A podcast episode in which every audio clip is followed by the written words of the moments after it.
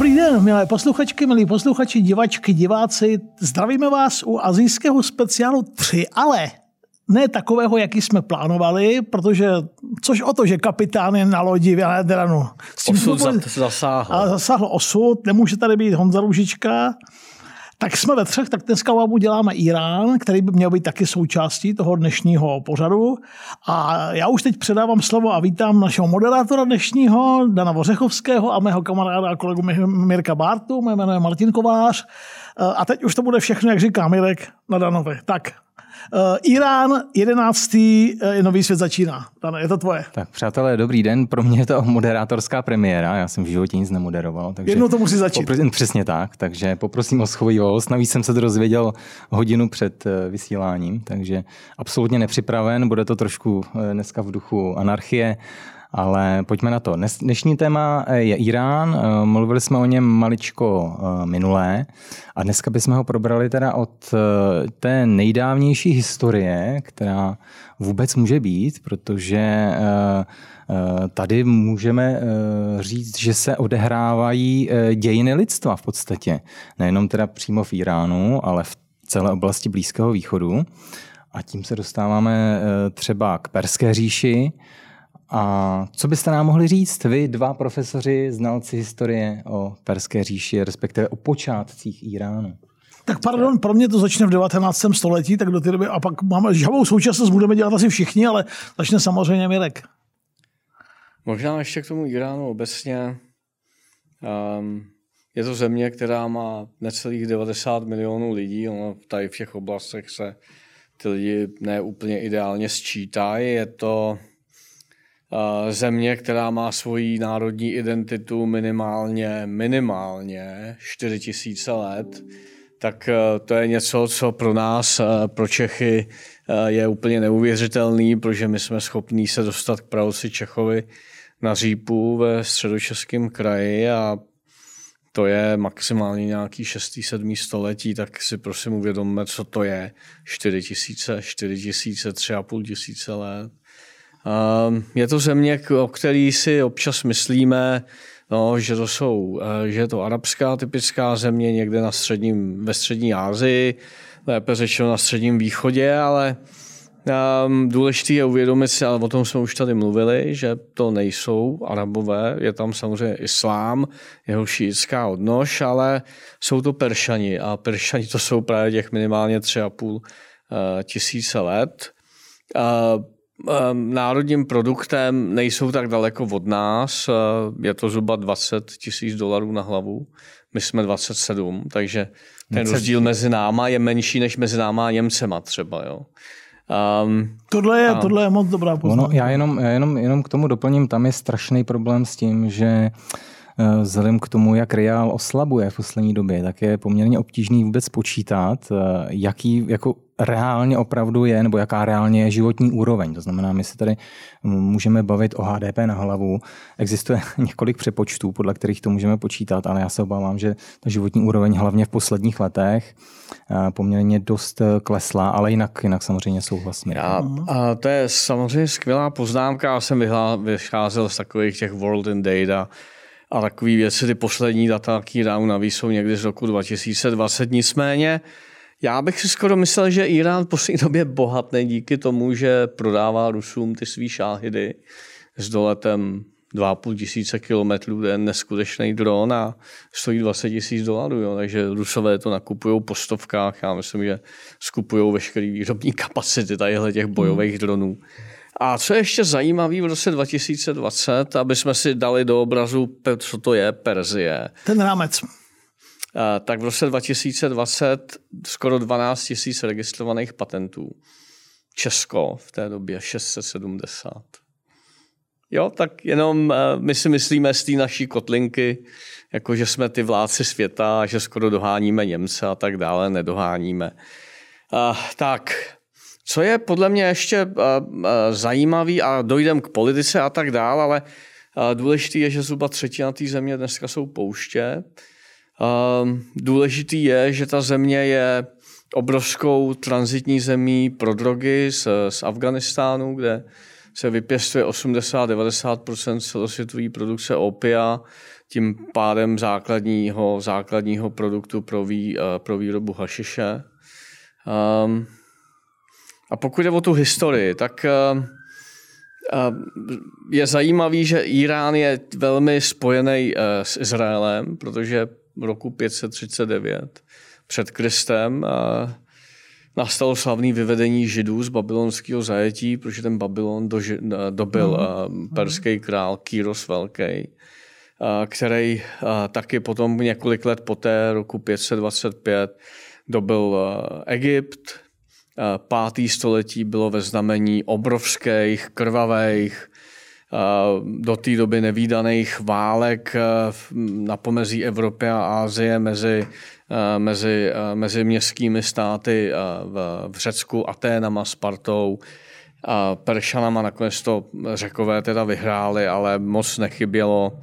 V té době taky vzniká po bitvě u Termopil slavný běh, u maratonský běh, těch 42 kilometrů. Je zajímavý, že z Perzie pochází pravděpodobně nejstarší monoteistický náboženství, zoroastrismus, taky se k tomu asi ještě dostaneme. Nicméně pro posluchače velmi atraktivní zpráva je, že třeba Freddie Mercury a celá jeho rodina byli zoroastristi. Jo, tak to se, to se málo ví a, a určitý, a určitý uh, ústup ze slávy způsobil Peršanům Alexander makedonský, který eh, Perzi dobil, ale zaplatil za to záhy, protože 323 umírá v Babylonu a, ta, ta jeho říše sahající od Makedonie přes Egypt po Perzi eh, se rozpadá, ovládají jeho, jeho satrapové, takže Irán konkrétně připadá jeho satrapovi neboli generálovi Seleukovi já myslím, že na začátek to úplně stačí, abych tady nemluvil eh, jenom já, aby to nebyl monolog. Jo. Tak tohle ale je Perzie. Tak. Eh, já myslím, že tohle je skvělý úvod, eh, abychom se přenesli vlastně k tomu, jak jsem mluvil na začátku, že tady se odehrávaly dějiny tak eh, mimo jiné přes Irán proudila slavná hedvábná stezka, o který bych mo, bychom mohli udělat samostatný pořád skoro i, protože to je opravdu téma na, na hodně dlouhou dobu. Eh, hedvábná stezka to je vlastně záležitost, která eh, vznikla nebo byla založena už před naším letopočtem, někdy v založili císař dynastie Han, čínské dynastie Han, Vuti někdy v, mm, ve druhém století před naším letopočtem, nějaký sto něco. A cílem byla samozřejmě výměna, eh, výměný obchod eh, s tehdejší jak přední Ázií, tak i Evropou, protože ta stezka nakonec dosáhla až do Evropy. Měla dvě takové základní jako trasy, které se používaly vedli přes Mongolsko, Kazachstán a směřovali tam dolů právě do Iránu a Irán byl takovým tím středobodem tenkrát, přes který to všechno vedlo. Největším problémem tenkrát eh, byla bezpečnost.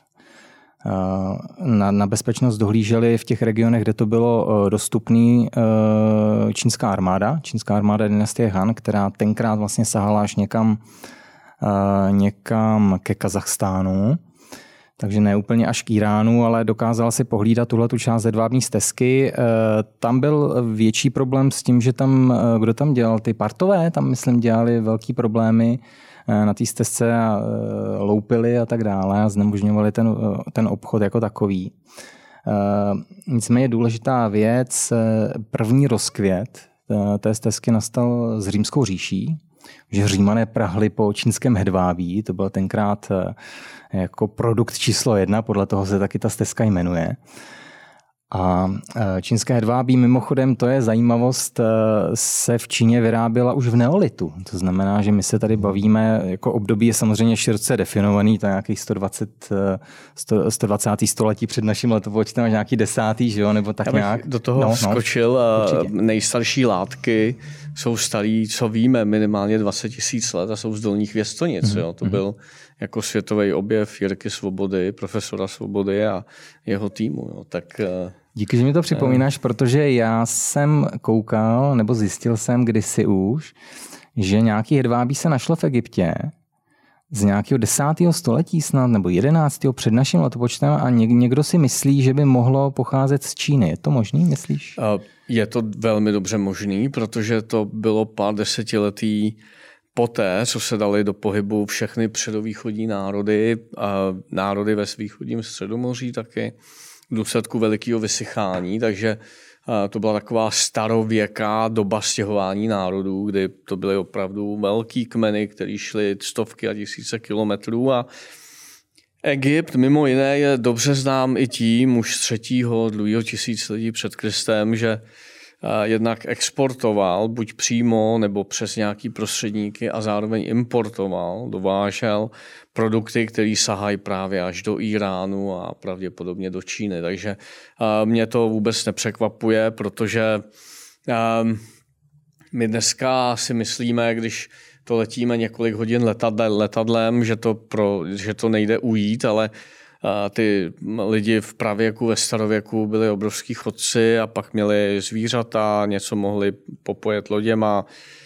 Thor Heyerdahl dokázal prostě to, že zdánlivě nespojitý kontinenty mohly být spojený už před tisíci lety. Takže je potřeba odhodit tadyhle to kliše, že když z Egypta vidíme na Globusu nebo na Google Maps, že to je strašně daleko, že, že si to mysleli i tehdy ty lidi. Oni prostě šli, protože jim to panovník poručil a oni neměli jinou volbu a vyrazili třeba na tři roky na cesty. Jo. Mě to trošku překvapilo, protože tím, že znám trošku čínskou historii a Eh, baví mě i ta nejdávnější, to znamená založení vlastně Číny, eh, tři dynastie, dynastie Xia a potom eh, už první prokázaná skutečně dynastie Shang, tak to jsme někde v 16. století, 17. století před naším letopočtem. Čili vlastně ta pradávná historie Číny, tam je víceméně o tom, že tam byly nějaký státečky menší, ano. ale rozhodně to nebyla sjednocená Čína. A hm, hodně, hodně se mluví o tom, eh, nebo respektive dodnes není jasný, jaký vliv vlastně Evropa nebo vůbec hm, cizí kultury měly na Čínu, že se předpokládalo vždycky, že Čína byla velmi uzavřená. Jo, ono, ono hm, pochopitelně potom to navazuje na to, jak se jmenuje ta země jako Zhongguo, to znamená eh, země ve středu, země středu, ta, co se považuje za středobod světové kultury, světové civilizace a všude okolo jsou barbaři. Že? Ale podle nějakých výzkumů je zřejmé, že tam k jistému ovlivňování docházelo, ale eh, velmi pravděpodobně po souši. Že? Třeba Číňani vlastně nebyli dlouho eh, jako dobrý mořeplavci a ten důvod byl zřejmý, protože vlastně okolo Eh, blízko toho, blízko Číny vlastně nebylo žádný území, na který oni by se mohli plavit. Jo, navzdory tomu, že třeba na Tajvanu byly objeveny zbytky vlastně kultury, která připomíná tu dávnou kulturu Arlet-Hou v Číně, to znamená nějaký, nějaký čtvrtý nebo čtvrtý, třetí tisíciletí před naším letopočtem. Ale... V té době tam byly města, které měly desítky tisíc obyvatel. Jo? To jo, jo, na, jo, jo. na třetí tisíciletí naprosto neobvyklý a obrovský hradby a um, to, je, to je pravda, že v Číně ještě teprve se budeme divit, co všechno tam je archeologicky. Jenom, jenom abych teda, aby, aby jsme se vrátili eh, k hedvábní stezce a k tomu, k té historii, Eh, která tam přicházela, tak eh, docela asi jako zásadní, zásadní roli tam možná hrály římsko-perské války. Hráli nebo nehráli? A jakou? No, římani, římani a podobně jako Peršani, podobně jako každý velký národ, si mysleli, že jsou tou velmocí a poprvé, kdy, kdy přišli na to, že tomu tak nemusí úplně být, tak to bylo Zakrasa, což byl jeden z těch tří nositelů prvního triumvirátu, když se nemohli dohodnout, jak to bude, kde byl Cezar Pompeius Krasus a Krasus vyrazil proti Peršanům, který ho někde u Haránu, což je východní Turecko, ten Harán je strašně, strašně důležitý město, pobýval tam Abraham a mimochodem kousek od Haránu v tom východním Turecku. Je to dnešní Urfy, jo nebo Shanliurfy, taky se tomu říká, tak eh, to je jedno, to tam není. Tak tam eh, prostě ty Peršani ho záludně vylákali do pouště a protože Peršani měli obrovské množství jízdy, tak ho tam prostě, tak ho tam prostě eh, porazili a to pro Římany byl jako velký, velký problém. Padnul triumvirát samozřejmě první, Cezarovi ještě chvíli trvalo, než se ujal vlády jako neomezený vládce, ale ta, ta krasová porážka, myslím, pět, myslím 53 před Kristem, jako byl, byl velký symbol jo, pro ty Římany. Asi, když tohle říká Mirek, takže už řecko-perský potýkání, je to další civilizace, která byla na pomezí těch evropských děl a spoluformovala je ve slavném filmu, ve slavné komedii ukradli torzo Jupitera, když... Je, yeah. 80. let. Tak, když Filip Noir, Filip Noir provází Aniži Radotovou, tak ji ukazuje tu zátuku a říká, plná galer, byly to náhodou pršané, ale nikomu to neříkej. jo? Čili jenom, že ty evropské připomínky, jenom ne, že by to Aha. z toho nevy, jasně nevyplývalo, Aha. ale že i ty evropské počátky jsou eh, v nemalé míře formované dotykama té pražské říše, je to důležitý. Určitě. Eh, já jsem se pardon, ještě... pardon, když vám se omlouvám se. Ne, ne, v pořádku. Eh, já se ještě vzpomínám, že vlastně s římskýma legiema se tenkrát, to znamená, my se bavíme o nějakém mm, o nějakém období od eh, prvního století před naším letopočtem až do druhého nebo třetího století před naším letopočtem, tak docházelo ke střetům dokonce mezi čínskou armádou. Tenkrát dynastie Han dosáhla až, eh, až právě k Perzii a tam se střetávala s římskými legiemi. Já už úplně přesně se nepamatuju, eh, jestli to byly jako oficiální legie, nebo jestli to byly spíš nějaké odnože, ale byli to Římani. Jo. V každém případě existují doklady o tom, že se střetávali už tenkrát s Římany. Eh, důležitá věc eh, k té hedvábní stezce je ta, že eh, Řím trpěl, nebo trpěl v vozovkách, v tom obchodu silnou, silným deficitem. Protože dovážel to, to, ta poptávka po hedvábí tenkrát byla tak obrovská, že Řím to nedokázal nahradit jiným zbožím, takže do, do, do Číny mm. teklo zlato. To bylo samozřejmě, to, to, to přitahovalo, že všechny ty uh, lupiče a tak dále na té hedvábní stezce. A i v důsledku toho, jaký ten deficit byl, a bez ohledu na, na, na to hedvábí, a dokonce i bez ohledu na to, že římská říše začala upadat samozřejmě postupem času, tak ten obchod zeslábl přirozeně už jenom kvůli tomu, že Řím trpěl takovým deficitem, že si prostě ten obchod dovolit nemohl. Mm. Jo, takže ono to postupně vlastně zesláblo. Řím pomalu nahradila Byzancie nebo Byzantská říše na téhle hedvábní stezce minimálně. A mm, tam je, tam je jako eh, dobrá, do, dobrá připomínka nebo historka, že eh, za byzantský říše se do, eh, do Evropy dostali vajíčka bource morušového, protože tenkrát nějak, nějaký mniši odhalili, jak se vyrábí vlastně to hedvábí. Oni dlouho nevěděli, že oni dlouho nevěděli, jak se vlastně, jak to hedvábí vzniká.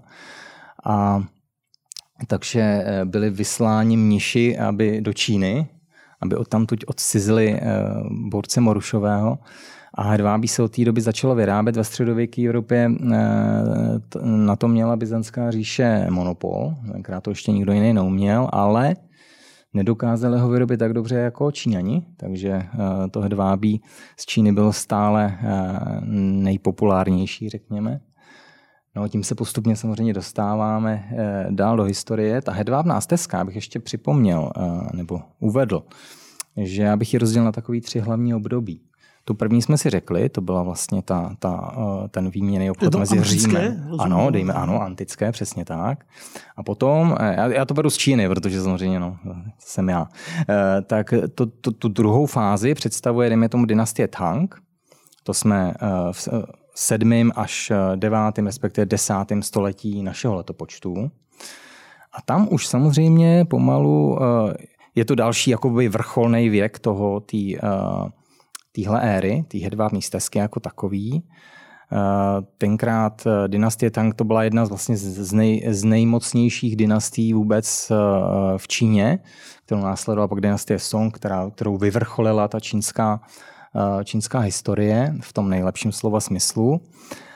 A Nicméně, když se bavíme v tomhle období, tak to už se dostáváme pomalu k tomu, že eh, začíná, začíná se objevovat islám. A já bych ten se... už tam je. No ten už tam je, samozřejmě, ano, ano. Eh, já bych se zeptal, jak vlastně islám promlouval vůbec do tohohle regionu a když už, si to, eh, když už jsme to nakousli, zaradhuštrismus, vlastně, který tam byl taky, nebo který ovlivňoval kulturu Peršanů tenkrát, tak jak, jak vlastně tyhle ty dva vlivy tam, tam fungovaly nebo působily? Já bych řekl, že to ani nebyly vlivy, ale byl, byl to masivní utváření té kultury, té civilizace, protože já bych dokonce řekl, že Perzie představuje své bytnou civilizaci v mnoha ohledech. Jako Anzich. Zoroastrismus je poměrně velký vědecký problém, protože se neví, kdy jeho údajný zakladatel Zaratuštra žil.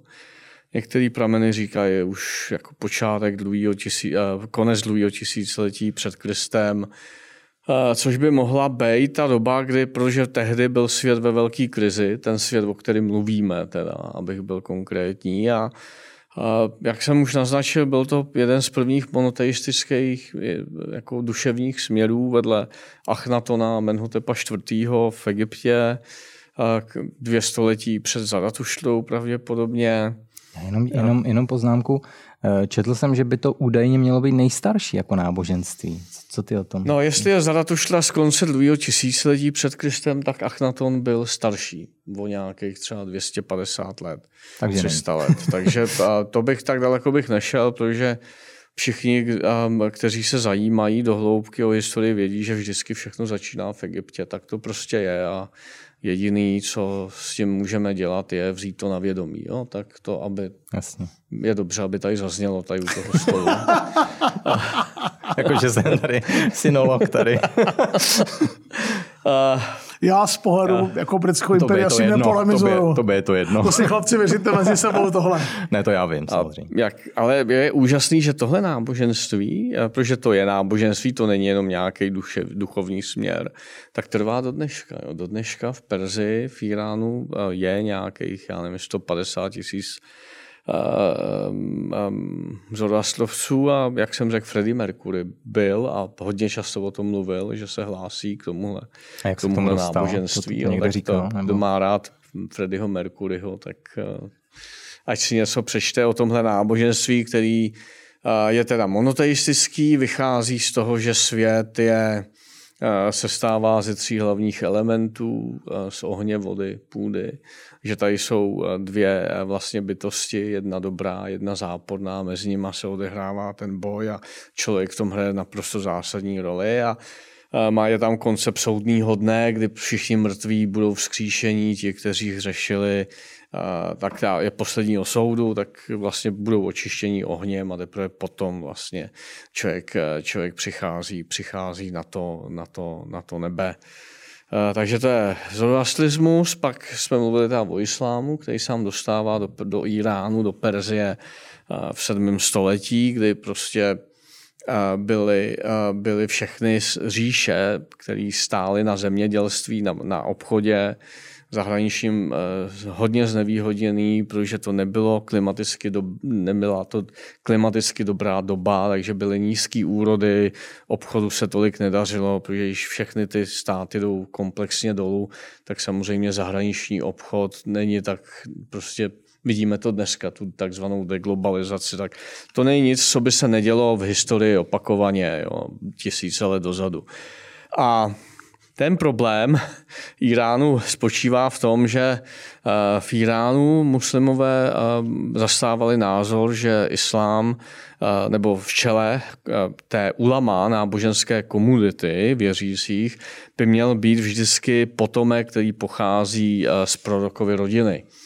Eh, proto se tomu taky říká Šia Álí, protože Álí byl jedním z těch potomků, hmm. zatímco ta většina, ty sunité říkají ne, je to prostě zvolený člen a basta a není důležitý, jestli, jestli je z rodiny nebo není z rodiny. Jo. Tak to je, to, je, eh, to je asi další aspekt, který je důležitý pochopit, protože like by si mohl myslet, tak věřící, eh, který je muslim, eh, se je jedno, jestli je v Egyptě, jestli je v Sýrii, jestli je v Palestině, nebo jestli je v Iránu a to je, to je obrovský omyl, protože to schizma trvá prakticky od doby, kdy eh, Mohamed, prorok, zemřel a neurčil svého nástupce. Tak to je velký problém, že tohle, tohle neudělal. Takže do téhle doby se datuje rozvětvení na, na sunickou šítskou větev. Zásadě je to tak, jo?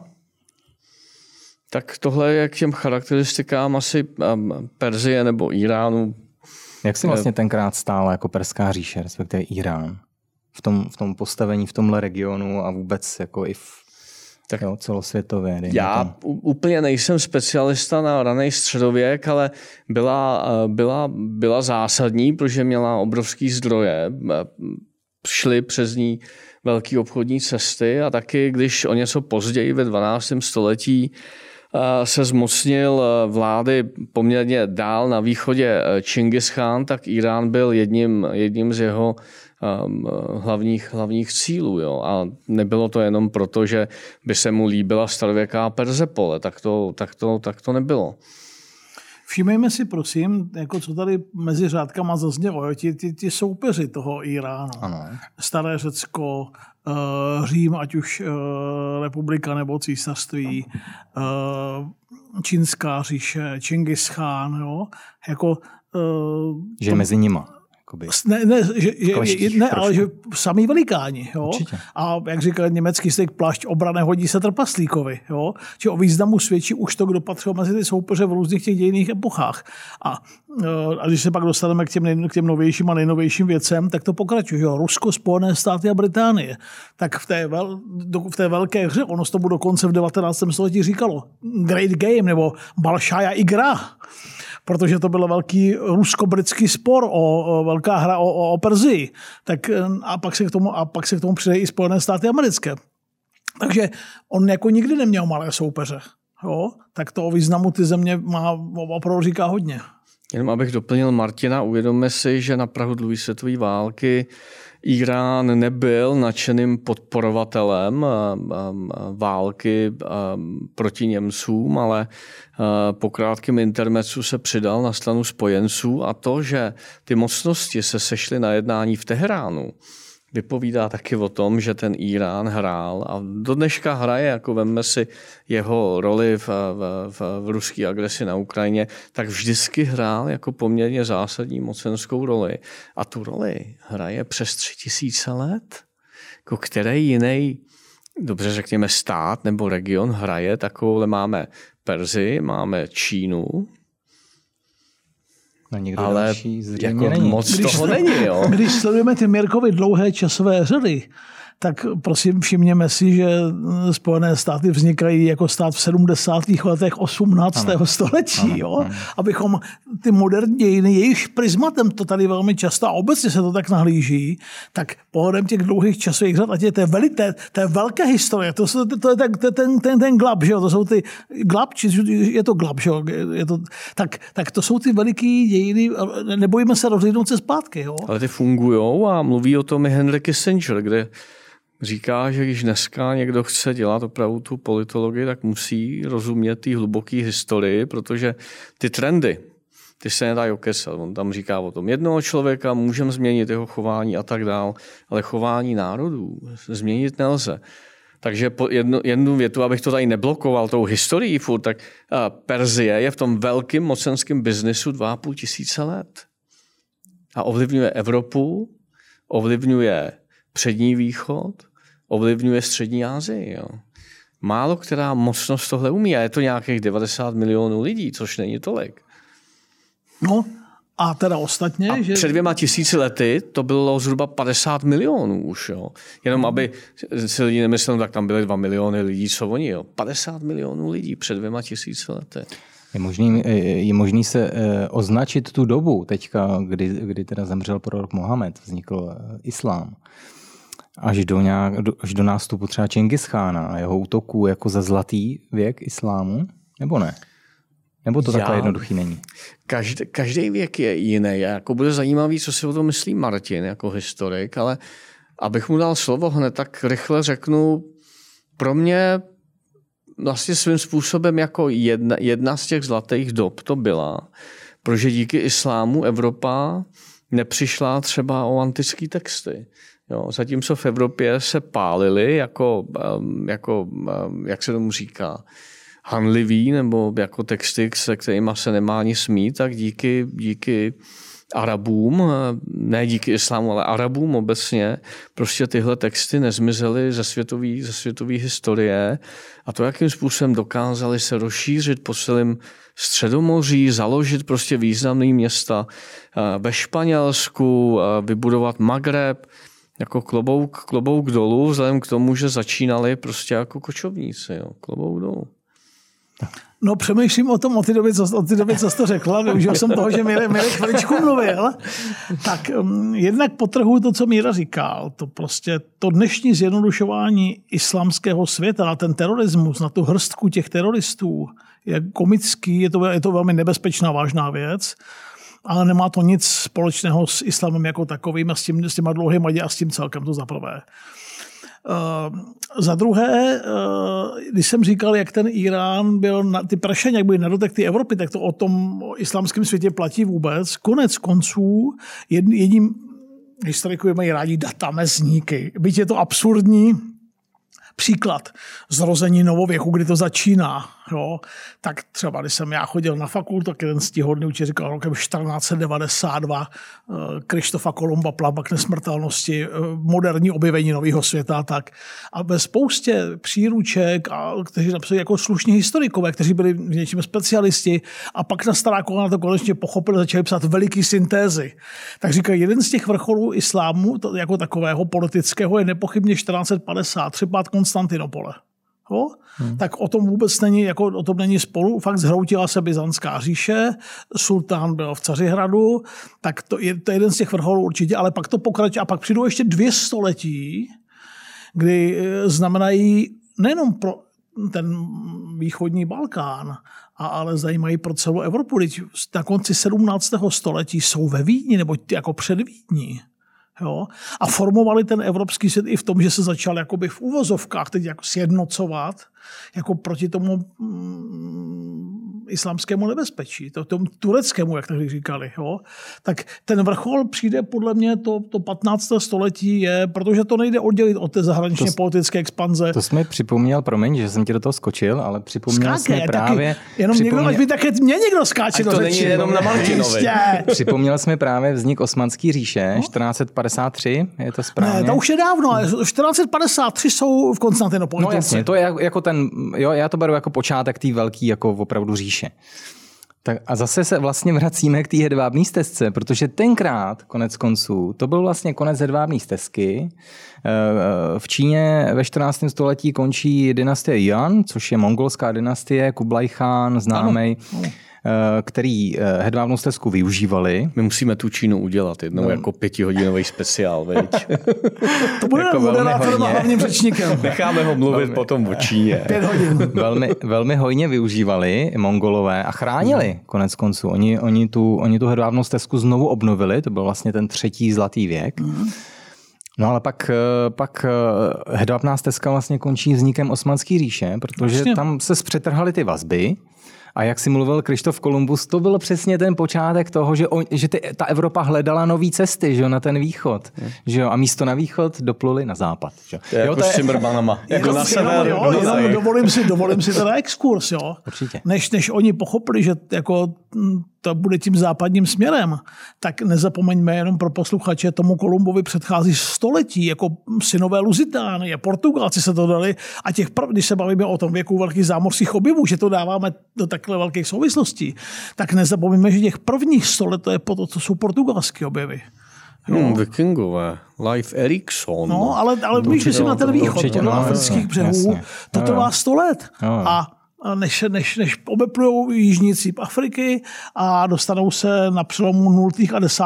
let 16. století, dostanou se na, na přední východ. Jo? Takže dostanou se mm, konec konců, že jo, jako jsme, jsme, jsme tady, tady Afrika, takhle obeplujou pěkně a, tak a teprve pak přijde ta, ta, kolum, ta Kolumbová plavba v 90. letech, nebo paralelně s tím, ale na konci ty první velké éry přijde ta Kolumbová plavba, tak no jasně, protože Tam ten když... kšeft začal chřadnout eh, tam. dík kvůli, právě kvůli těm, kvůli, kvůli osmanské expanzi. Ještě bych k tomu ano. dodal, k tomu Iránu, jo, k tomu ranému středověku, uvědomme si, že která ze zemí má lidi, kteří jsou vzpomínaný i třeba po osmi stoletích. Jo.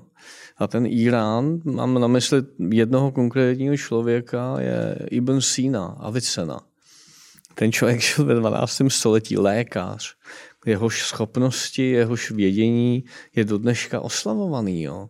To ve středověku eh, v Evropě to bylo temno, to byla barbarská doba, kdy ani náhodou se nepřibližovala tomu, co na předním nebo na Dálném východě Určitě. Čínou počínaje určitě, určitě, a Iránem konče, jako se dělo. Jo. Řečeno Ale... s Luisem Buñuelem, to je ten nenápadný půvab Orientu kterému někteří no, Evropani propadli. Já jsem mu, já jsem mu propát a upřímně, tak jak poslední dobou se zabývám Iránem, nejen tak kvůli našemu podcastu, tak tím víc tam chci, chci jet, my to i plánujeme doma, tak doufám, že to vyjde, no, protože to je fantastická, fantastická země a Eh, jsou i v Čechách lidi, který, eh, který velmi dobře znají. Tady vyšla nádherná knížka. Když jsme u těch knih, my nám furt nadávají, Martine, že nedáváme ty knihy v podcastu, tak Tak Mirek vám ty iránské knihy se píše, já budu psát evropský a Mirek s um, budou psát ty azijské. Od Lenky Hrabalový je nádherná knížka, kterou teď eh, vydalo jedno nakladatelství v Brně, tady se to asi nesmí říkat,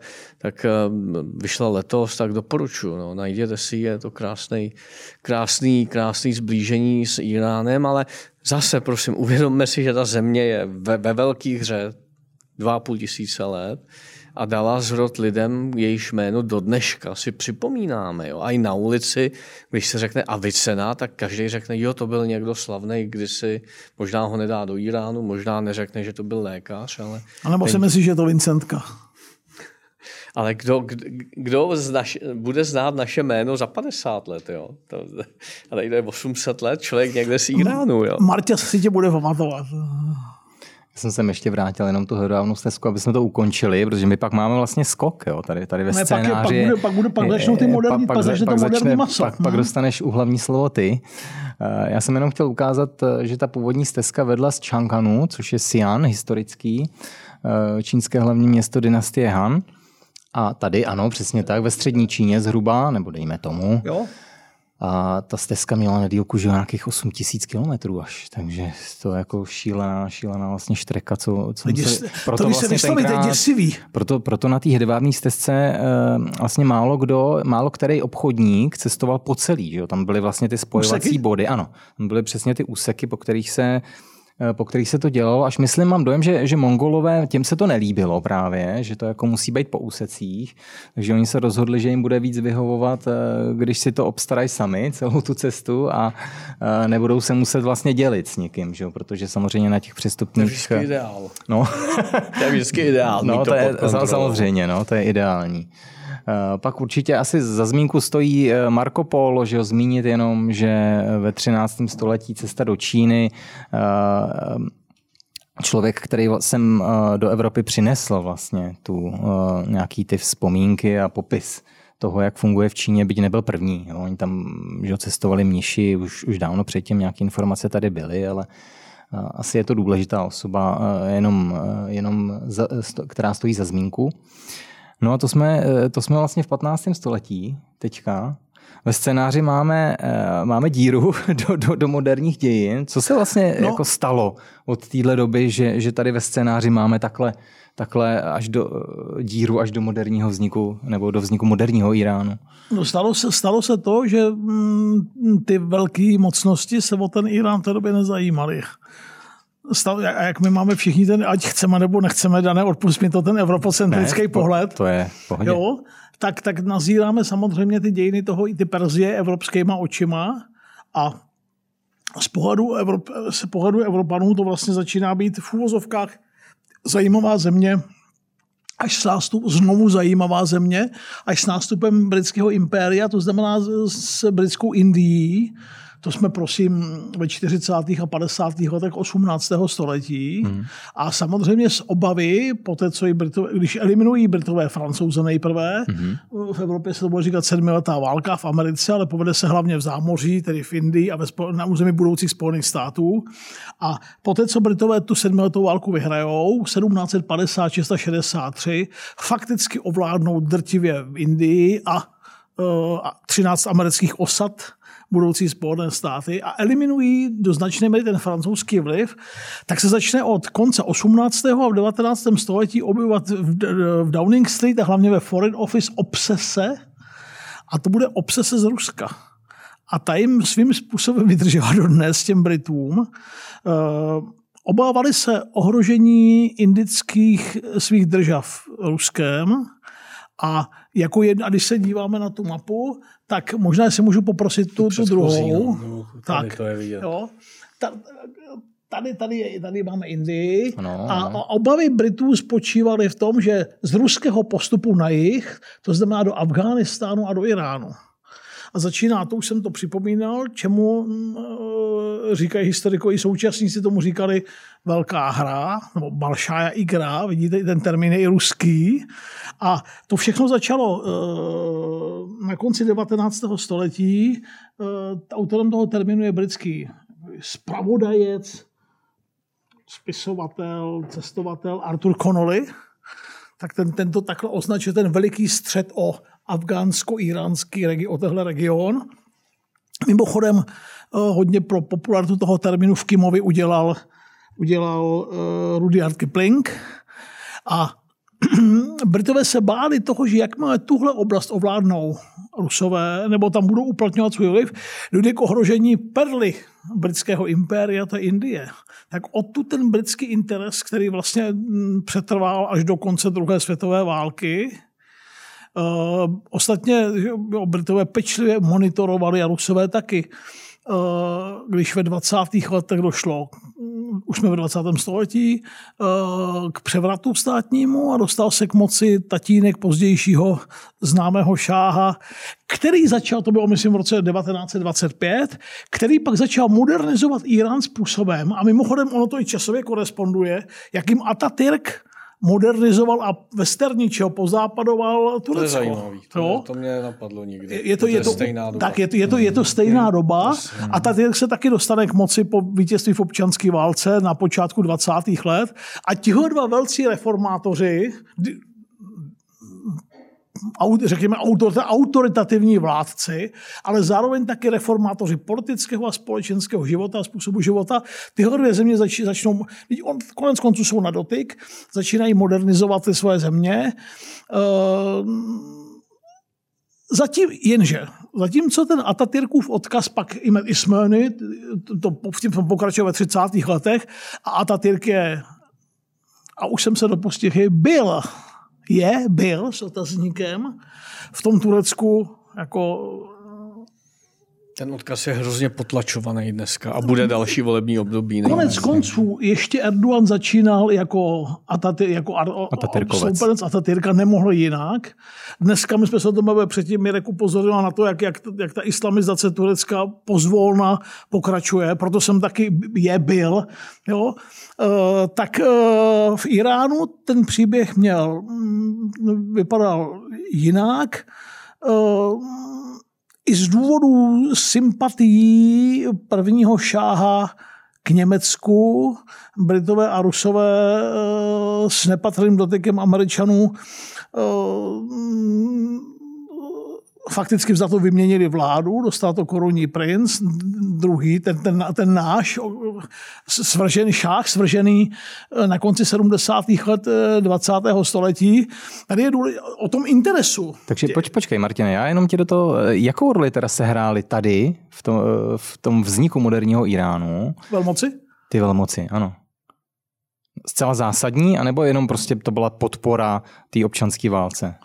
Tak uh, a bavíme se o prvním, o prvním, o Tečka. prvním, o, prvním o, o, o tom prvním, o tom Ano. prvním šáhovi. Ano, ano, o tom prvním šáhovi, přesně tak. Eh, podpora, řekněme. Jo, monitorovali to, eh, bylo jim to mm, sympatické, protože, Protože pak se hráli velmi důležitou roli že jo, po, po nacionalizaci ne, průmyslu. nebyla klíčová Jo? při, při, té, při, té, při, té, při tom státním převratu z počátku 20. let, ale eh, řečeno s holem, až bym Beanzer byli přitom. Postupem času se tam začali Jo. trošku... A, a, při, a ten klíčový moment při za druhé světové války, při instalaci, při instalaci korunního prince. A čím se dostáváme? Rézy, Pahlavi. Tak Rezi Pahlavi. Rezi, jo. Čím ano. se dostáváme k tomu, co říká Mirek. Jo? Ta, ta, strašně těžko se hledalo místo setkání ty velké trojky. To nemělo, nesmělo to být nikde doma. Nikdo nesměl mít výhodu domácího prostředí. A muselo to být někde, kde všechny ty země mají nějakou, jako, nějaký interes.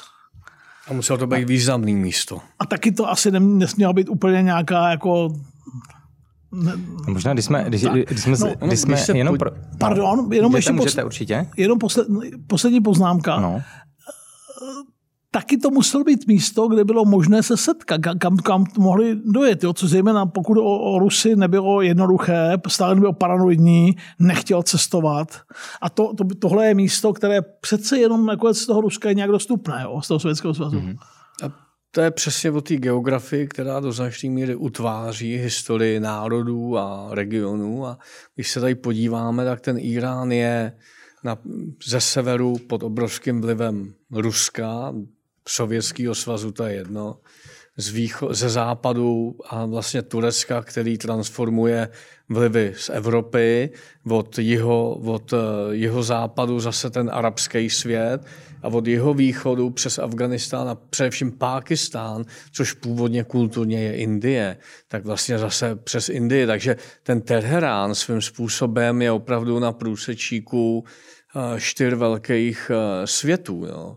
A a nedá se s tím nic dělat. Teherán je prostě do dneška naprosto, naprosto zásadní. Je tam ještě ten náboženský vliv, že jo? To, jak Martin mluvil o tom vlivu těch mocností, tak za mě jako lajka tam to je vlastně do, do, vlád, do konce vlády um, a posledního, posledního šáha Rézy Pahlavího rok 79, myslím, že jo, kdy tam došlo k tomu kupu a 78, pak, 79. pak prostě nástup prostě a, a, a, a Jatoláhů.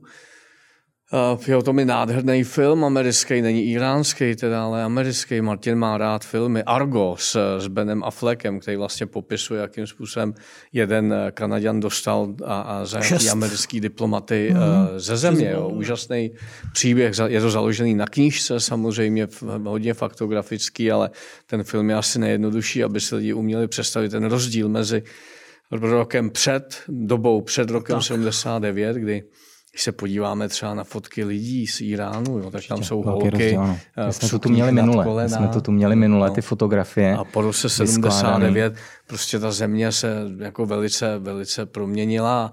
Ještě k tomu asi dojdeme a bude to nejlíp asi komentovat Martin um, um, um, Šátková revoluce z loňského roku, která prostě vedla k jako k nevýdaný vlně násilí ze, ze strany státu. Jo. K tomu se dostaneme, ke všemu. Dvě poznámky, ještě abych to nezapomněl, ten film si puste, on je nepřesný, je, tak je to film. Probuch, jo. já Jasně. mám opravdu jako, jako, jako přijdou mi komičtí historikové, kteří furt tvrdí, ale tehle typ knoflíků a šatu a tohle přesně se tak nestalo. Prosím, so, je, to, je to film, je to hollywoodský film, jo. ale to, Mirek to řekl jo, atmosféru té země, eh, té pro, v okamžiku té proměny ten film ilustruje skvěle a to je, to je důležité, proto konec konců je to, je to natočený. Ale abychom se vrátili zpátky k těm velmocem, e, následník trůnu nebo korunní princ je kluk mimochodem třeba jako Bashar Assad, lékař říkali, jsme vystudovaní v Londýně, tak, tak Reza Pahlaví je, má, je vystudovaný ve Švýcarsku. Jo? To není náhoda, že jako si vybírají jako chlapce, se který, který je ze, přichází ze západu a má nějaké vzdělání, je kultivovaný. Tak a vracím se ještě k té schůzce, když se k poválečnému vývoji. Uh, taky bylo, nejenže Stalina dostat kamkoliv, bylo mm, skoro nemožné, uh, ale taky Frank, jsme v roce, jsme na konci roku 43.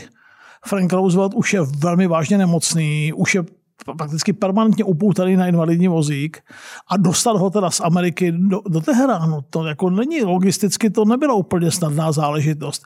Jenom starý imperialista, a teď to nemyslím nějak hanlivě, prostě tak to bylo, jenom starý imperialista Vincent Churchill navzdory se mu věku rád cestoval, všude byl rád fyzicky, tak pro něj byl samozřejmě ten Teherán radost. Jo? Ale ta schůzka je důležitá, stejně jako to místo, kde, místo, kde a není opaků, není, není to náhoda, že se nakonec shodnou na, na, na, na Teheránu. A to místo v Teheránu ještě k vidění, nevíš, Martin, kde to bylo? Já se teď... Bylo to na sovětské ambasádě, ale kde to Aha. většina jednání se odehrávala na sovětské ambasádě, taky mm. na mhm. britské ambasádě se potkali, ale... ale ambasády asi to... stojí do dneška, že? Budu, tam, nebo... Asi tam předpokládám, že v nějakém nadšení mm. svatém to tam, to tam nezničili, ale, ale nevím to. My jsme připomněl se Stalinem tu historku s Maem, že? Když, jak Stalin nerad cestoval, tak samozřejmě Mao musel přijet za ním No a nechal ho tam šest týdnů čekat, že jo, a e, jsou tam nějaké informace o tom, že, že nechával dělat rozbor e, maových exkrementů, že jo, a tak dále. A to je jenom jako, jako historka, e, která stojí za to k dohledání, že, že, to, že Stalin byl opravdu jako zajímavá osoba v tom negativním teda slova smyslu spíš. Já ještě než, než dostaneme k Mossadegovi, nebo Mossadehovi, Mossadek, Mossadekovi, Eh, co si kluci myslíte, my už víme, jak dopadly volby, druhý prezidentské volby v, v Turecku. Co si myslíte, že přijde teď teda? No, um, tak bude, bude pokračovat ten trend, co jsme viděli eh, v, te, v tom, těch předchozích obdobích, a nebo eh, tady bude Skoro, nějaká změna ještě? Uvidíme, jak mě bude korigovat Mirek. No. Vě, většina světa si myslí, že to tak bude, že bude, to, že bude pokračovat islamizace, ten odklon od Atatürkova Turecka, od toho Atatürkova to odkazu. Hmm. odkazu. Může to tak být, ale nejsem si úplně jistý. Um, ten tlak a vedení Turecka tímto směrem v posledních letech Erdogan dělal mimo jiné proto, aby získal konzervativní venkov. Teď ten venkov kolik, tolik, ne, tolik nepotřebuje, má vyhrané volby a je možné, že se pokusí získat část obyvatel těch velkých měst tím, že ubere na tomhle tlaku a může se i třeba začít maličko, aspoň v některých jednotlivostech, vracet jako k tomu atatürkovskému odkazu. Eh, je to muž, který dokáže překvapit. Eh, čili a, mě by nepřekvapilo, kdyby ten tlak nebyl tak silný, jak se očekává. Ale že jsem, jsem hrozně zvědavý, co to řekl mi profesor Barta. Já jsem fakt si zvědavý. Jsem? Já si myslím, že Erdogan eh, je ve druhé fáze s celkem tří fází svého vývoje. Mm-hmm. Když nastupoval, tak musel být um, um, konsenzuální. To znamená, navazoval na Atatürka, na tu historii tak. Turecka 20. století, která je, uh, si myslím, úžasná.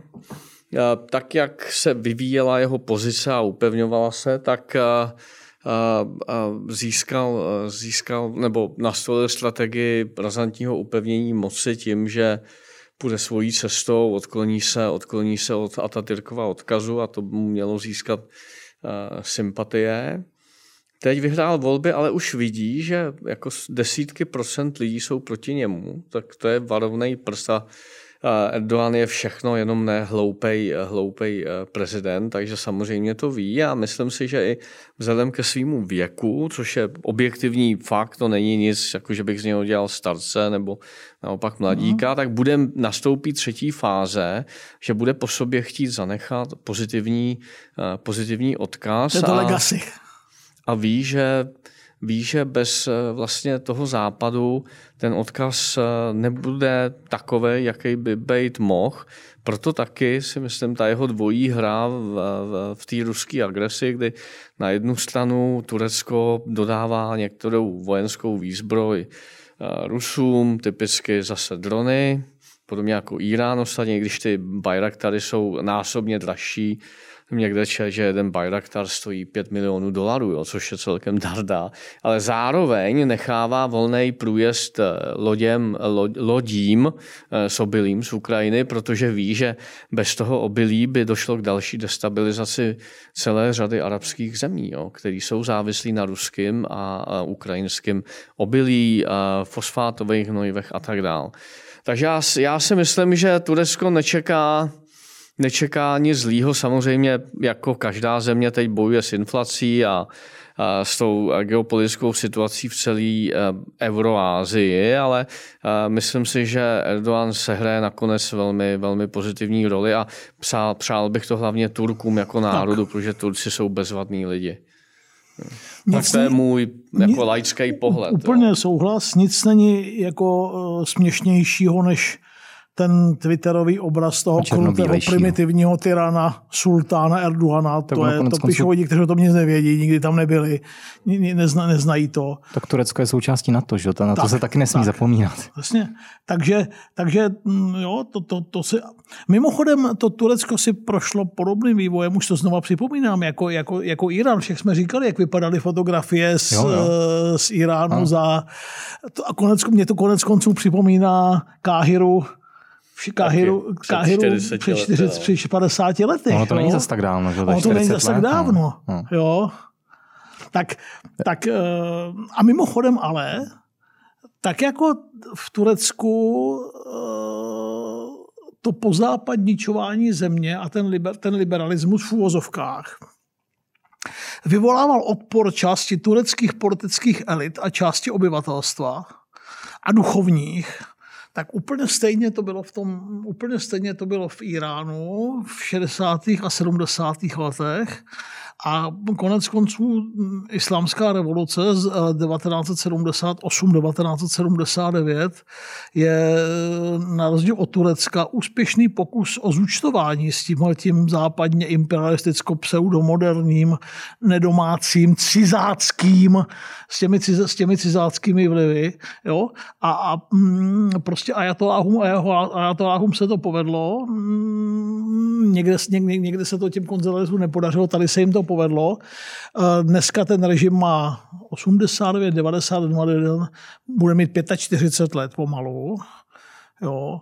Hmm. Pro Američany mimochodem uh, Irán, i ta iránská revoluce za slabé vlády Jimmyho Cartera 77 až 80, 81 je to jeden, jedna z největších porážek, které od, v čase toho neformálního amerického impéria, které vůbec kdy utrpěli. Největší katastrofa Američanů až dodnes je Čína, ztráta Číny, Čí, v Číně. Konec konců proto taky Truman nemohl kandidovat znova na hlavu státu, fakt, tedy podle ústavy ano, fakticky ne, na podzim 52. A pak jsou, pak jsou dvě, tři katastrofy. Větnam samozřejmě a, a Irán z konce 70. let. Jo? A mm, chvilku se zdálo, že by jako si podobné trauma mohli nést američani, mm, pokud odchod z Afghánistánu nedávno, ale, ale zatím, to, zatím se to zdá, že to ani v náznaku nebude mm, trauma blížící se těmhle dvěma nebo těmhle třem. Tak a zase jsme u toho, epicentrum světové politiky se odehrává na konci 70. let minulého století právě tady. A pak přijde irácko-iránská válka. Že My jo? jsme přesně, zmínil si islámskou revoluci 1978-79, ale ještě, já eh, už jsem zmínil eh, jenom eh, stručně, Mohamed Mossadegh, to byl tehdejší premiér, tuším, by byl jenom dva roky ve Mossadegh, funkci. Mossadegh se dostal k moci, eh, Mossadegh se dostal k moci na počátku 50. let a eh, A jak se stalo, že byl odstraněn? To je zajímavý. protože získal podporu, získal podporu, eh, řekněme, radikální levice a taky islamistů, což eh, Šáha jeho lidi iritovalo a iritovalo to taky Spojené státy. A Ty to iritovalo možná ještě víc o ty něco? to, ty, to, ty, to iritovalo, ty to asi, ale, ale tady bych Šaha nepodezíral, že by teda měl jako... Jo, čisté že, jo, ruce. Tady bych Šaha nepodezíral, že, ho, že, ho to, že by ho to nějak jako, že by ho to nějak, že by z toho měl radost. Tak eh, taky Britové z toho nebyli nějak nadšení, ale zásadní podíl na tom Mosadekově pádu měla CIA samozřejmě a moc se vrátila do rukou v 53. mrzu se moc vrátí do rukou uh, šahových. Prezidenta. A, a, tak a šach od té doby taky má samozřejmě jako mm, je to muž, který jako si uvědomuje, komu za co vděčí. Jo? A tak ten mm, Je třeba opatrně pro americký způsob zpravování té země, mm-hmm. American interests prostě byly důležité logicky, mm-hmm. tak to, to je, kromě té modernizace jako takové, tak to je jeden z důvodů, proč ti, proč ti uh, ajatoláhové uh, provedou ten převrat. Mimochodem nezapomínejme hlavně na to, že pokud jde o tu, o tu doktrínu o nadvládě teologů, ajatoláhů, že to Chomeny vypracoval v exilu. Když, mm-hmm. když to Ano, přijde, ano, tak to už je, to už je ano, to je hotová pravda. věc. Jo? Čiže to za toho Mosadeka děkuju, zapomněl jsem na něj. To je jako důležitý intermezzo. nebyl Co islám nemá rád, a to končí někdy v desátém století takzvanou politikou ičtihádu a do dneška se to projevuje, je otevírání se vnějším vlivům, protože tam prostě spadla železná opona a Tak. na Korán a na hadísy se prostě nešahá, ty jsou tak, jak byly kodifikovaný a hotovo. Proto největší výzva jak pro islám, tak pro Čínu je narušení jejich homogenity. Jo. To je jejich největší nebezpečí. A co by měli posluchači pochopit, pokud to nevědí samozřejmě, s tím, že většina to asi ví, ale stejně si dovolím to zmínit, proč eh, vlastně eh, tyhle země mají takovou stabilitu, když z našeho pohledu nemají demokracii a přece to musí být hrozný, tak to je ten milný narrativ hlavně z médií, protože ty lidi v těchto zemích eh, nechtějí primárně demokracii. To je intelektuálská zábava v několika městech. Ty lidi zajímá primárně jestli mají práci, jestli mají eh, bezpečnost, tak. jestli jejich děti můžou chodit do školy, jestli mají nějaký doktory. A když se dobře podíváme na to, jak tyhle státy typu Turecka, Irán fungují, tak zjistíme, že všechny tyhle věci, bez ohledu na, na to, jaká forma vlády tam je, tak eh, víceméně jsou prioritou těch vlád, jo? protože vědí, že tohle většinová populace vyžaduje. A teprve někde na tom pátém, šestém místě je demokracie, ale jak říkám, v těch těchto zemích, to je z velké části intelektuální, intelektuální debata, proto taky arabskému jaru um, který vůbec nevzniklo s touhou po demokracii. Jo. To je prostě nesmysl. Ty eh, studie veškerý ze různých think ukazují, že právě tyhle faktory, sociální stres, nedostatek obilí, prostě omezování těch příležitostí, o kterých jsem mluvil, právě vedly k tomu, co se stalo. Jo. A ne to, že by a, eh, a masově ty populace chtěly na prvním místě eh, demokracie a cestovat. To je opravdu někde na pátém, šestém místě. A pokud to ty vládci vědí, ať už to jsou šáhové nebo ajatoláhové, tak ty země jsou opravdu, opravdu stabilní. Jo. Dobře, že to mluvíš. Já ti do toho skočím, protože se potřebujeme trošku posunout a určitě k tomu řekneš ještě spoustu věcí. Eh, Šách Reza Pahlaví vládl eh, až do roku 1978-9 zhruba. 41 skoro 40... až eh, na přelomu nějak na, začát, 50... na začátku ledna 79. Takže téměř 50 let. Téměř 50 vlastně. let, frčí do Spojených států. Tak utíká do Ameriky. Tak. Byl to klasický autoritářský režim, je to možný tak označit nebo ne? Autoritářský, ano. Autoritářský režim. Osvícený autoritářský režim. No a proč teda ty lidi se začali bouřit? Protože islámská revoluce že vzešla z lidu. Tak proč? Proč tam došlo k té islámské revoluci? S čím nebyli spokojení? Teda? Nebyl tam ekonomický propad, který souvisel eh, no, s, ropnou, s, ropnou, s ropnou krizí kolem roku 70? Dvě ropní krize, za, ano. 73, 79. A za druhé, těm konzervativním klukům v těch mešitách eh, ta míra liberalizace společnosti a toho západního chování šla tak proti mysli a protože hm, ti duchovní jsou strašně důležití, tak když desítku let ti duchovní eh, vysvětlují těm ovečkám, jak je to všechno špatně, jak jsou tady zkažené západní vlivy, tak, a protože tak společnost je v zásadě konzervativní. Nepropadejme, když známe ty fotografie, jak vypadal Teherán a holky v dvojdílných plavkách na plážích, že to prosím není obraz jako šáhovského Iránu. Vlastně. Jo? Toto říkal Mirek správně, demokracie, o tom se baví intelektuálové v Teheránu. Jo? A na hlubokém, ten, ten venkov je hluboce konzervativní a i v těch městech konec konců jsou síly a části obyvatelstva, které jsou, byly velmi konzervativní i v době těch liberálních šáhovských let. Jo?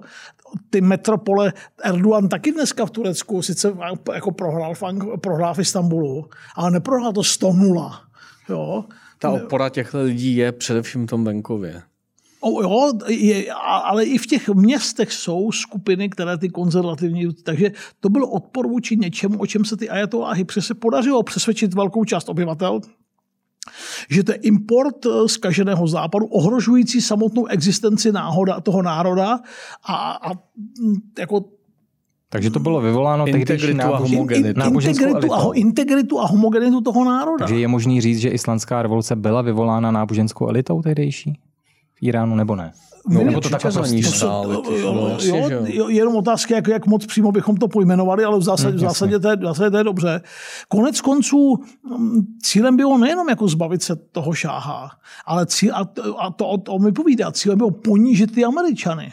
Jo? Sice ten, ta, ta ambasáda, ten útok na ambasádu a ti mm. rukojmí, to bylo spontánní, mm. ale jak, když už k tomu došlo, tak se z toho stal fantastický nástroj na ponížení těch Američanů a ukázat, že jako my jsme jako silnější a můžeme si vůči velkému satanovi jako dovolit cokoliv. Jo? K tomu útoku na tu ambasádu došlo v rámci studentských protestů, že jo? Je to no, tak? studentských Nebo... a, ob, a protestů prostě, to byla spontánní pouliční bouře, která nakonec vyústí, vyústí v útoku, na, v útoku, v útoku na tu ambasádu. No, no, no. Jo? Uh, tak eh, a, a, a nikdo netušil v tom, v tom roce 79, eh, že, že, že, to, že, že to bude mít jako takový, že to bude mít takový dopad. Jo. Takhle, kdyby to... čet knížky typu a jsme u knih zase Kanetyho, Masa a moc. No, Elias ta, Kanety, Masa a moc. Tak eh, mu to vlastně dojde, co se stane, když když se prostě masa začne dopovat dezinformacema a tohle byl učebnicový příklad, ne, vlastně pro, pro člověka, který dělá politologii nebo historii, nebo oboje třeba, tak vlastně není to tak překvapivý. Jo. Tady, eh, ty, ty, ty, ty vlastně mluvíš, promiň jenom, Martine, ty, ty mluvíš, eh, oba jste to možná řekli už mnohokrát, ten pojem ajatolách.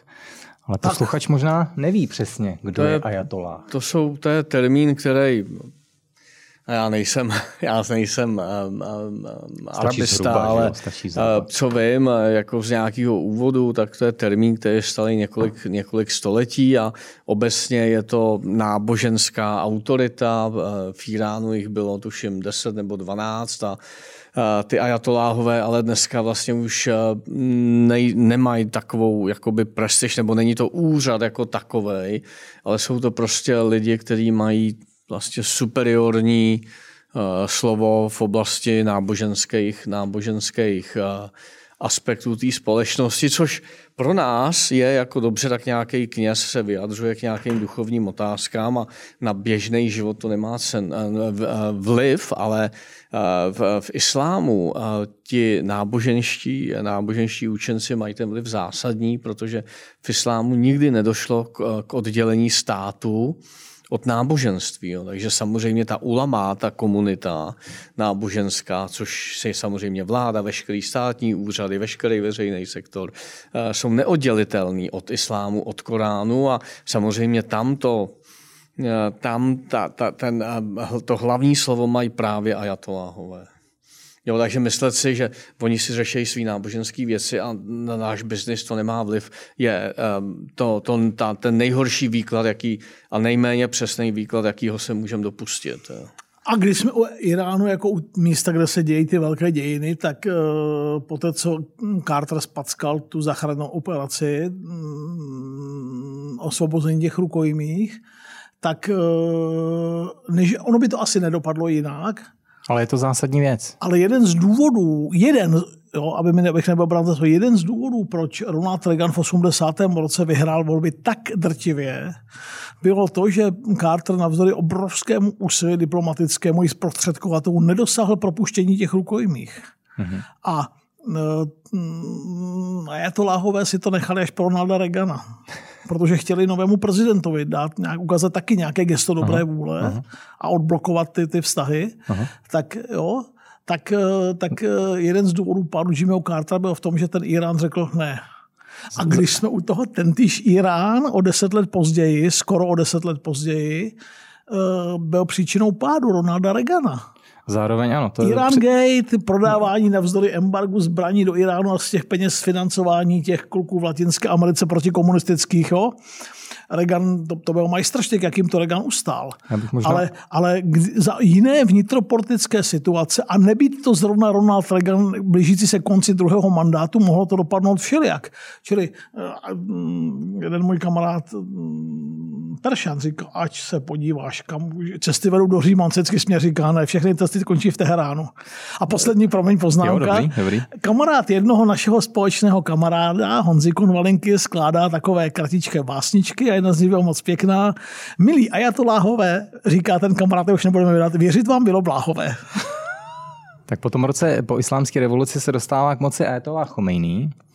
A důležitá eh, událost eh, tohohle desetiletí, to znamená 80. let, je samozřejmě válka, válka s Irákem. Eh, a absolutní vlastně mm, mm, ztráta vlivu Spojených států na Irán, na iránskou politiku. Je to tak, Martine, nebo není? Protože, eh, protože samozřejmě do Iránu eh, se v té době začala vkrádat už Čína. Jo, když eh, Deng Xiaoping převzal v Číně moc v roce 1978, tak hnedka rok na to vyzval lidovou armádu a čínský zbrojařský firmy, aby nabízeli zboží, svoje zboží zbraně v zahraničí, protože Čína tenkrát potřebovala nutně devizy, aby mohla nakupovat zahraniční technologie. Eh, no a Irán byl ideálním odběratelem. Čína se mimochodem eh, stala největším dodavatelem zbraní Iránu. Jo, v těch 80. letech vyvezla zbraně eh, z 95% to bylo na Blízký východ a bavíme se tady o, o částkách nějakých 6-7 miliard dolarů. Jo, jenom ve zbraních a do Iránu putovala polovina. No, z téhle části. Tehdy. No, tehdy. No, a v tehdejších dolarech, ano. Mm, K té válce, to, to je taky na pořad, ale ano. důvody, důvody byly dva v zásadě na straně Iráku, který začal a v prvních až do roku 82, řekněme, měl tu iniciativu na své, na své straně. První byly pohraniční spory a nároky Iráčanů na některá území, za prvé. A za druhé obavy Sadáma Husajna z toho, aby nepovstala Iránem podporovaná šítská menšina v Iráku tak to, jsou, to, to je jádro, myslím, takhle hmm. stručně bych schrnul jádro toho střetu. Uh, ta irácká ofenzíva, o těch, ta, ta, ta první fáze války končí v roce 82 a od, od, od 82. roku přijde ta jednice na stranu Iránu, trvá to až do 88. roku. Dohromady ty odhady mrtvých se pohybují kolem 1,5, Irák používá ty bojové plyny a tak dál. Je to pak ve finále klasická opotřebovávací válka. Stálo to přibližně 1,5 milionu lidí a obě ty země ta válka katastrofálně poznamenala samozřejmě. Jo. A ukázala, že e, irácká revoluce sadámovská není schopna takové expanze, o, jak, jak, o jaké Sadám snil. A zároveň ale taky ukázala, že Irán není tou jedinou, jedinou jako klíčovou velmocí v tomhle, v tomhletom regionu a že může najít protihráče, kteří jsou jako mu rovnocenně a můžou mu těžce zatopit. Čili jeho výsledkem je nějaký jako status quo antebellum, vlastně bychom mohli mhm. říct. Mm-hmm. A, ale, ale důležité je to, že obě ty země z toho vyjdou poznamenané a odnesou si těžká historická traumata z toho. Je možný přiblížit uh, nějak zase trošku stručnějc, aby, protože to je taky asi na jeden pořád samostatně, k jakým změnám došlo k firánské společnosti a firánské zemi nebo v Iránu, jako v ekonomice taky, uh, za vlády uh, Ajatoláha Chomejního? Jaký ty zásadní změny tam, tam vidíte? Kromě toho, když jsme se bavili samozřejmě o tom, že náboženství začalo hrát naprosto zásadní vliv. No, to je složitý, pokud člověk není specialista. Já navíc jsem tam nikdy nebyl, myslím, že ty taky ne ještě. Je na se tam vyjet, si myslím. Ale tak samozřejmě to odskákali jako, jako občanský, občanský svobody. Vidíme i z té šátkový revoluce takzvaný před rokem, že kdo na to, kdo zaplatil největší ten účet symbolicky byly, byly ženy, kterým prostě se tam až tolik až tolik, až tolik nedaří. Na druhou stranu, myslím si, že ty ajatoláhové eh, vedou eh, ten Irán do takhle, že eh, prostě je tam velká podpora třeba zbrojního průmyslu, což Eh, se eh, projevuje i v té geopolitice mezinárodní, že Iránci se snaží jako dospět, pravděpodobně, já to nevím, dospět k přestrojení eh, jaderné jaderný bomby, což by jim dalo jako, jako unikátní pozici v celém tom, v celé, celé té, řekněme, no, přední východ nebo střední Asie, ono to prostě v tom Iránu zrovna nelze asi přesně říct. A, vidíme, jakým způsobem se zbrojnímu průmyslu daří teď v tom eh, v té ruské agresi, prostě prodej zbraní a tak dále. A to je jenom to, co se člověk dovídá jako, eh, jako mm, amatér tady ve střední Evropě. Jo. Specialisti asi, a to já rozhodně nejsem, by asi o tom mluvili mnohem díl, ale to, to je to, co vidím já na první pohled, i když na druhou stranu Irán co vím, zůstává stále otevřenou zemí, pokud tam člověk nejde s americkým pasem, to samozřejmě problém je, ale... A taky, si... není, taky teda není dobrý nápad vím od přátel mít v pase americká víza. No, jednu, jednu poznámku. Stačí říct, stačí jako říct jako Izrael, Hezbalah, Sýrie, Libanon, jaderné zbraně, jo, ale nevím, jestli úplně teď jako zrovna jako chvíle na to se teda do toho pouštět, protože máme za sebou hodinu a čtvrt. Nemusíme, já myslím, jo. že můžeme přeskočit. Uh... Tak a sko, sko, promiň, skoro no, bych jako určitě. řekl, že jo, až protože budeme dělat izraelský speciál, ano, ano, tak ano. nechat si to třeba na tuhle na souvislost jako s tím Izraelem. Mně přijde hmm. jako trefnější, jo. Dneska jsme to určitě. téma otevřeli určitě. a to je tak složitá věc, já k tomu mám jako několik stránek poznámek, ale, ale skoro bych řekl, abychom posluchače nezničili. Já spíš taky. bych přeskočil eh, na důležitý rok 2010, protože to je samozřejmě eh, eh, pro mě jako ekonoma je to mezník z ekonomického hlediska, ale samozřejmě pro Irán je to mezník z hlediska jeho celkového vývoje. Že? Protože v, v roce 2010 Chceš, Martine, ne, ne, pokračovat? V roce 2010 přišly první sankce kvůli jadernému programu, o kterém mluvil Mirek už. A to odstartovalo uh, takovou jako zvláštní, takový zvláštní vývoj v iránské ekonomice, který samozřejmě podtíhl hlavně těch sankcí. A protože ropný průmysl hraje, uh, hrál vždycky uh, v iránské ekonomice velkou úlohu, tak to způsobilo takový ten kostrbatý klasický vývoj, takhle nahoru dolů. Ta ekonomika skáče prostě vlivem, převážně pod vlivem toho, zda se sankce uvalují nebo naopak se odstraňují. Hmm a ta ekonomika na to doplácí opravdu velmi, eh, velmi špatně a je vidět i z dat, že eh, nějaký vrchol iránské ekonomiky nastal právě kolem roku 2010 a od té doby to je spíš taková trošku sestupná tendence. A je vidět, že tady ty sankce opravdu dopadají na Irán velmi tvrdě, ale samozřejmě to má i nějaké svoje eh, vedlejší dopady. Uh, už jsme zmínili, že, že Irán uh, je důležitým producentem dronů třeba, že jo, konec konců.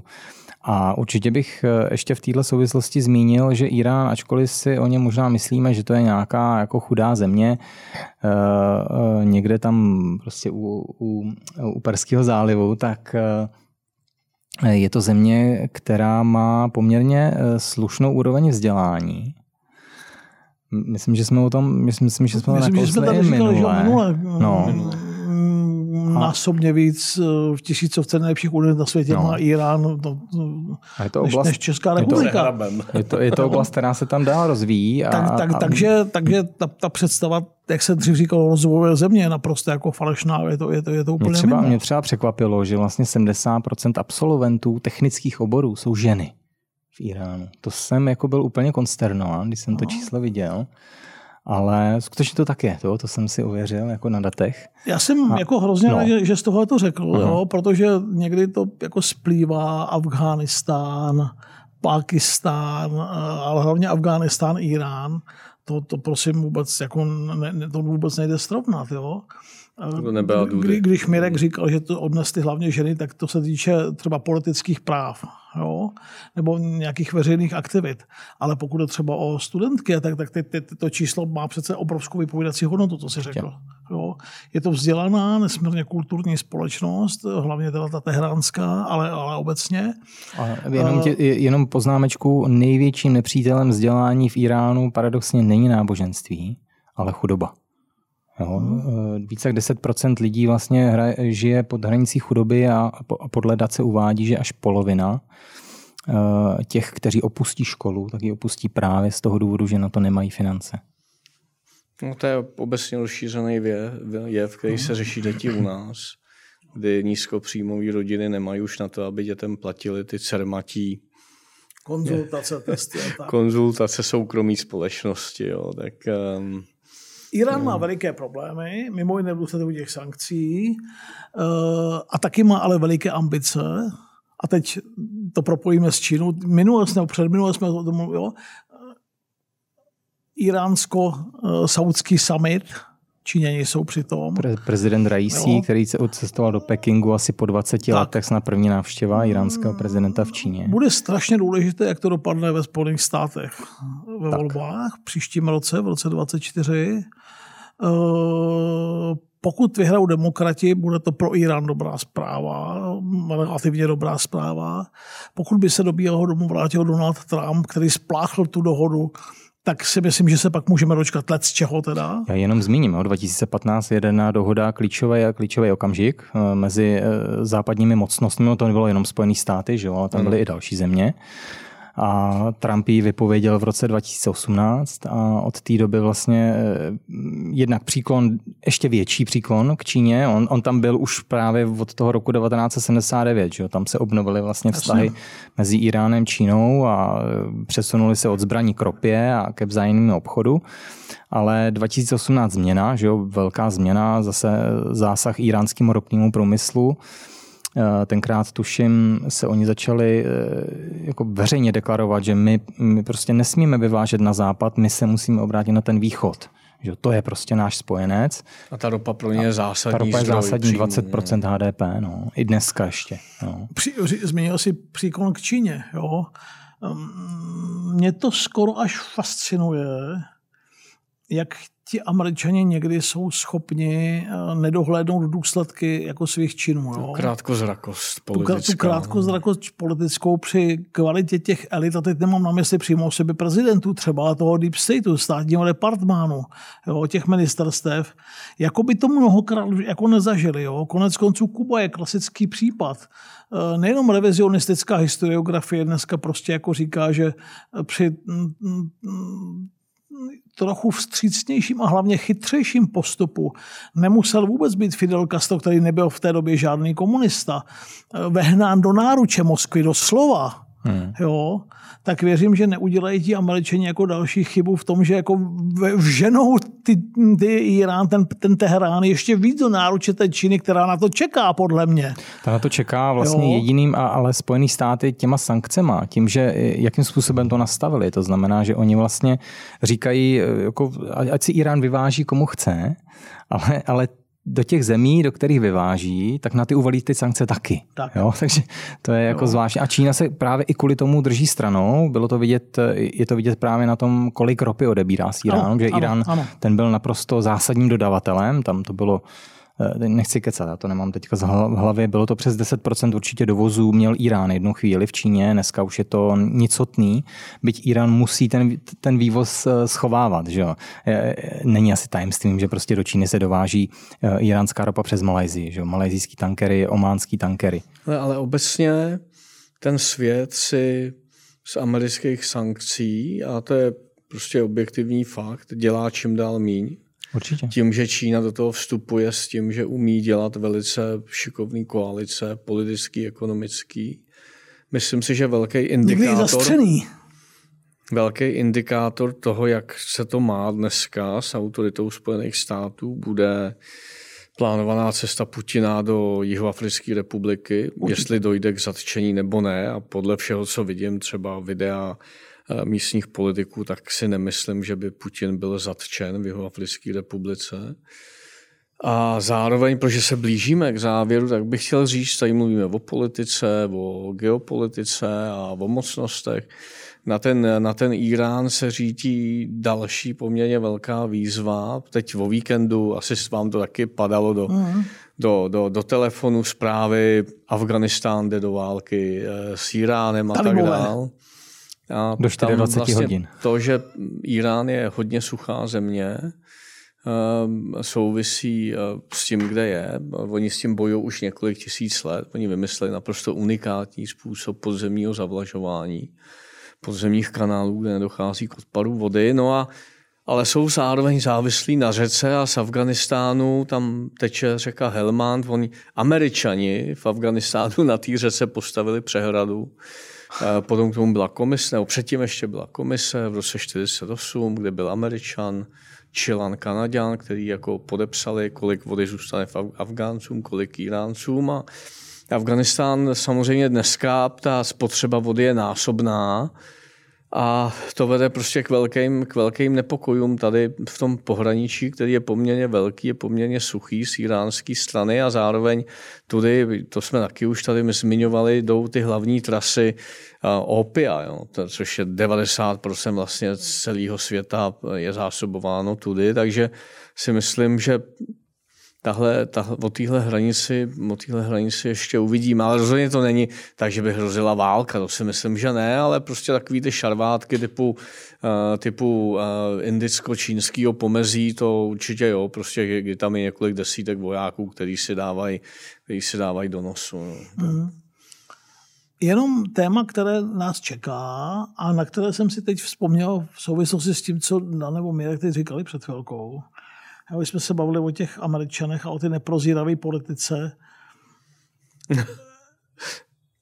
Takže? Jaký Ta, bude to ano, téma? No, Krátkozrakost v geopolitice si dáme.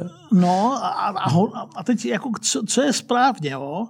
jestli za všech okolností ten nekompromisní postoj a ta konfrontace, a nebo, což vlastně byl přístup Ronalda Reagana, a nebo ta detant, Kissingerovská, pro kterou ty reganovské elity neměly nejmenší pochopení a znectili Henryho, jako kudy chodil, že, jako to, že, tak jestli to prostě, čím dál víc mě napadá, jistě to je daný i tím, že jako pro Henryho mám slabost, že v, to jedno nevylučuje druhý, že prostě v určitý moment uh, může být efektivní ta, říkáme tomu ta detant a v určitém okamžiku může být naopak efektivní ta konfrontace. Že se to nevylučuje, že to, jako to nejde nutně proti sobě. Jo.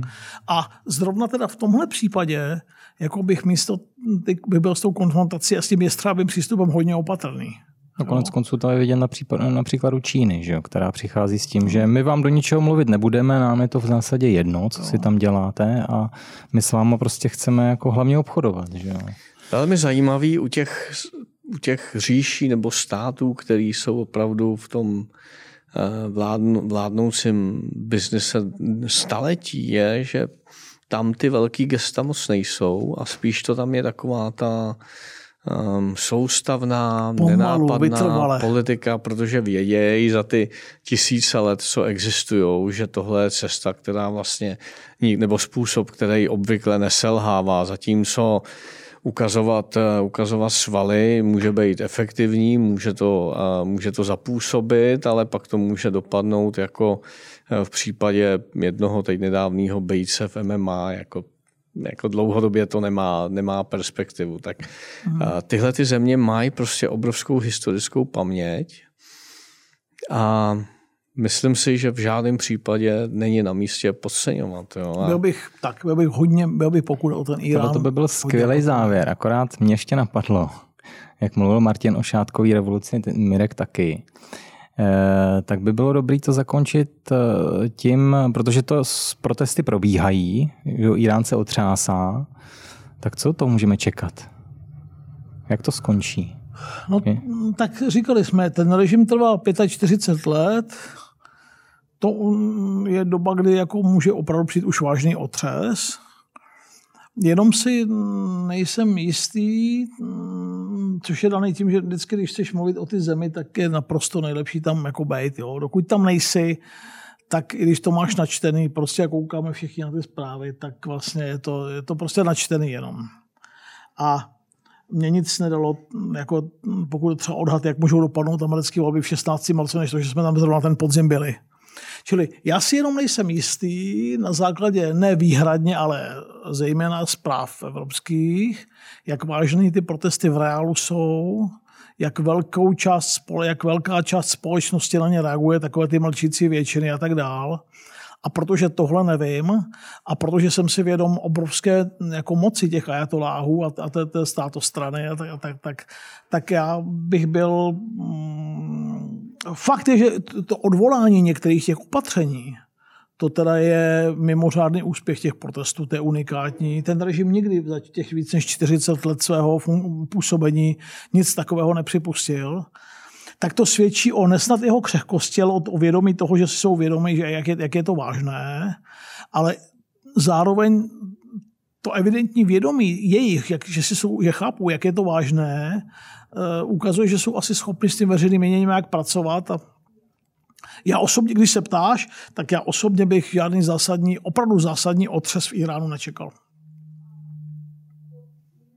Mirek už k tomu nechce nic Já si myslím, dodávat. že není potřeba nic dodávat a mně se tenhle uh, tahle debata hrozně líbila. Já jsem se spoustu věcí dozvěděl, takže díky za to. No já děkuji, já děkuji, že jsem to mohl moderovat, snad to pře- posluchači přežili a uh, příště zase se sejdeme nad nějakým jiným tématem. No. Tak Uvidíme, co nás čeká. Musíme se domluvit všichni. John Glapp my máme Johna Glaba příští týden a pak nepochybně zase na konec konců máme tady dva velké azijské světy, Uzbekistán, Kazachstán. Kazachstán a Izrael. Hlavně, a, a taky Izrael nás čeká. Čeká nás toho spousta. Henry oslavil toho, ale čeká nás Henry Leadership.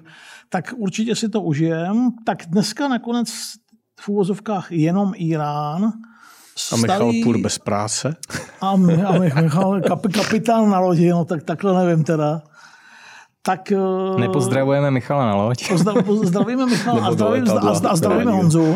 Zdravíme Honzu, Myslíme držíme, držíme palce. palce ano. Držíme palce uh, ve všem, tak, uh, tak jo, tak, tak jsme se tak jako zafilozofovali o Iránu dneska. Děkujeme, že nás posloucháte. Uh, pokud se vám to líbí, mnozí nám to píšete na ty různé sítě, tak hlasujte v podcastu roku a těšíme se zase. Mějte se hezky. Díky a pěkný den. Hezký den. Taky. Naschledanou.